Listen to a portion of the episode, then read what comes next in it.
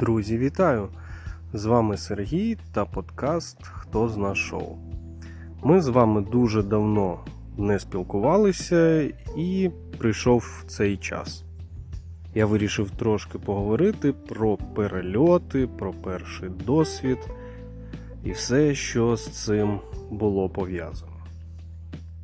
Мій перший досвід перельоту на, літак... на, на літаку відбувся в 2009 році. Це був перельот з Києва з міс... з аеропорту Борисполі е, до Парижа аеропорт е, Шарль де Голля. Я їхав по роботі, і нас було троє. Так як е, в ті часи ще для громадян України потрібні були обов'язкові шенгенські візи, я був коли останній в компанії, мені надали повний пакет е, паперів, за яким нам повинні були е, в аеропорту в Парижі поставити транзитні візи. Я не пам'ятаю, на який термін вони там даються, десь 2-3 е, доби. І ось перший досвід. Знаєте, для мене це був ну, щось таке неймовірне. Я перший в житті. А, перший в житті летів на літаку. так? Перший раз в житті летів з території України і перший раз в житті до Парижу, Франція. Мені тоді було 19 років, і для мене це щось було неймовірно. Ось, перше відчуття це коли тебе на взльотній смузі, коли вже літак починає набрати швидкість, вжимає в це кресло. Ну і це дуже цікаво, особливо коли ти це відчуваєш перший раз у житті.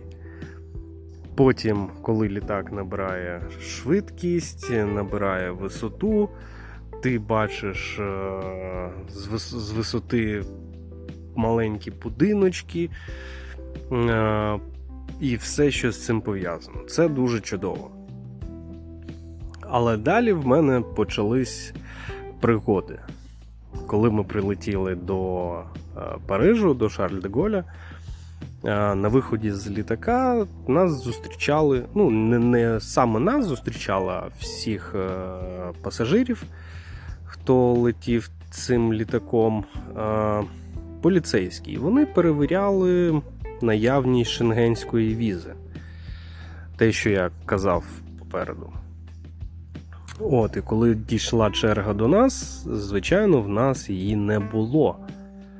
І я почав е, доставати папери, за якими нам повинні були в аеропорту поставити ці транзитні візи. Але поліцейські не розуміли взагалі ні слова англійською. Ми втрьох намагалися їм якось. Е, донести цю інформацію, але це все було марно. Поліцейські розмовляли тільки французькою. І, щоб ви думали, нас відвели в е, відділення поліції в аеропорту. Тобто, розумієте, мені 19 років, я перший раз в житті вилітаю з е, території України, перший раз лечу на літаку, перший раз в Париж і відділення поліції. Коли ми прийшли в відділення поліції, нас не е, посадили за грати. Тільки по тій е, причині, що там сидів е, темношкірий хлопець е, з такими явними ознаками, е, як це сказати, наркотичного впливу. Ми сиділи там поруч, е, біля нас постійно проходили е, співробітники французької поліції, вони віталися, улибалися, а ми сиділи і чекали. А, Мабуть, пройшло десь е, хвилин 30, поки наш агент знайшов нас. І це був француз, звичайно, він все е, пояснив керівнику е, відділка. Той посміхнувся, подивився на наші паспорти і все зробив. Е, тобто ми отримали таким чином цю транзитну візу. Ось. Потім був переїзд через пів Франції на північ країни в маленьке портове містечко, де я вже й е, приступив до своєї праці. А Останній раз я до війни я маю на увазі, до повномасштабного вторгнення, десь е, наприкінці 21-го року, так, я прилетів е, знову з праці додому і повинен був вилітати з України знову на контракт 24 лютого 22 року, коли все почалося. Ну і звичайно, я нікуди не полетів, залишився в Україні, е, але час йшов йшов. І мені почали дзвонити з компанії, предлагати нові контракти. Але питання полягало в тому, що я не можу покинути територію держави без дозволу. На це я потратив десь місяці три і отримав офіційний дозвіл. І ось що я вам можу сказати. Так, я виїхав за межі країни, зараз працюю. Я переїхав до приїхав до Кишиньову, і в мене був дуже цікавий маршрут польоту. З Кишиньова я полетів в Бухарест, з Бухаресту знову в цей Париж е, аеропорт Шарль де Голля, який я справді ненавиджу, тому що це самий незручний аеропорт, в якому я бував взагалі колись. Там постійно щось відбувається, там дуже незручно. А, там дуже незручно переїжджати з терміналу в термінал. Ти на це витрачаєш дуже багато часу.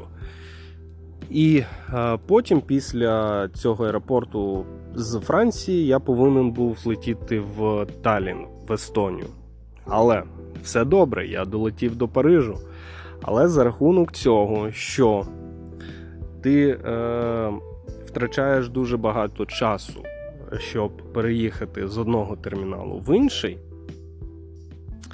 і в мене не було дуже багато часу, то я е, не потрапив на свій літак. Та компанія Air France замінила мені всі е, квитки. Мені е, Я переночував в аеропорту. Е, на ранок я вилетів е, до Амстердаму і з Амстердаму вже в Талін. Так, це ще не все. В Парижі загубився мій багаж.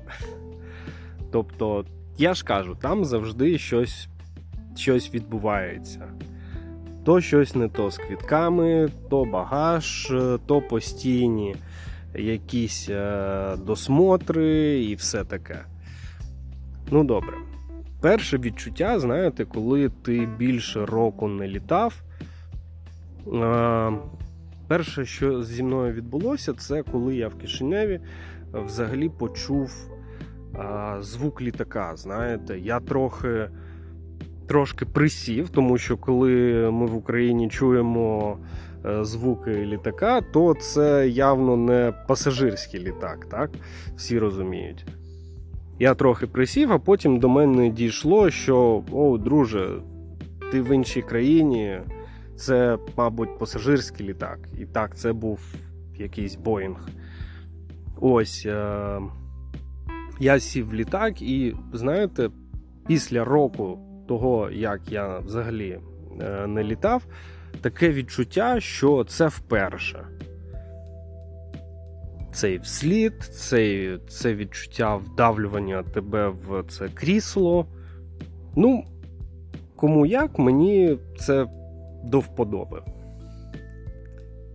Дуже е, радує, що в Парижі, в Амстердамі е, до українців дуже, як це правильно сказати, дуже а, ну, дуже добре відношення. А, люди посміхаються, намагаються якось допомогти. Постійно в Парижі на великих цих екранах крутили якісь новини, що відбувається в Києві і все таке. Особливо в мені сподобалось, коли, знаєте, літак вже йшов на посадку в Таліні в Естонії. Перше, що я побачив, це вже на території самого аеропорту велика будівля, на якій розтягнутий е, великий прапор України на всю стіну. І знаєте, ну це така підтримка, вона аж е, надихає. Потім літак присів, і я побачив літак е, е, нашого футбольного клубу Шахтар. Е, ти приходиш забирати свій багаж. Ну, звичайно, я його не забрав, тому що він е, залишився в Парижі, пішов е, оформляти всі папери, що загубився багаж. Е, люди всі прив... е, дуже привітні, намагаються допомогти. Е, там питають, як справи, чи давно виїхав з території України. Коли дізналися, що там декілька днів тому. Всім дуже цікаво, питають, як, що там, і все таке. І взагалі в країнах Балтії дуже дружелюбна атмосфера. Ну, якщо це стосується якихось відносин з. Е, я маю на увазі саме з місцевим населенням, а не з росіянами, які там живуть все своє життя. Тому що, наприклад, після Естонії я був в Литві. І в маленькому містечку я вийшов е, прогулятися трошки в центр міста, е, зайшов в якусь сувенірну лавку, купити сувенір. Я е, колекціоную, знаєте, це такі туристичні рюмочки, рюмочці, на яких написано там назва міста. Ось я купляю цю рюмочку, а до мене підходить продавчиня з сердечком України на своєму е, жакеті. Е, Ми починаємо з нею розмовляти, вона посміхається, потім чує мій акцент, питає, звідки я. Я кажу, що з України, і в нас знову така бесіда. Люди дуже привітні. Ну, звичайно, коли ти зустрічаєш росіянина, який там все життя живе, і мріє про те, що Балтійські країни перейшли під владу Москви, то з ним ніяких діалогів бути не може і не виходить. Ну, трошки щось я пішов не туди. У нас тема про літаки і все, що з цим пов'язано. Для нормальної людини, в принципі, перельот це цікава пригода. так? Але для мене з моєю роботою я не е, отримую таке задоволення від цього процесу, тому що за сутки я можу змінити 3-4 літаки, щоб швидко кудись е, дібратися. І це ламає весь цей кайф з цього процесу. Звичайно, коли ти леті, летиш е, там 12 15 годин в одному літаці це дуже класно. Це великі, комфортні а, ейрбаси, більше за все мені до вподоби, коли на такій великій дистанції. Останній мій такий перельот був, здається, з з Австралії. А, Я вже не пам'ятаю, не, пам'ятаю, як. Е, це містечко називалося, здається, Аделаїда, це південь е, Австралії. І летів я до Дохі, до Катару. А, Так, це десь годин, мабуть, 13. Тобто великий, комфортний літак, 13 годин, все класно, все супер. в тебе є час е, поспати, відпочити, почитати. Супер. Після цього, здається, так, з Дохи я летів в Київ вже, а з Києва е, до Одеси.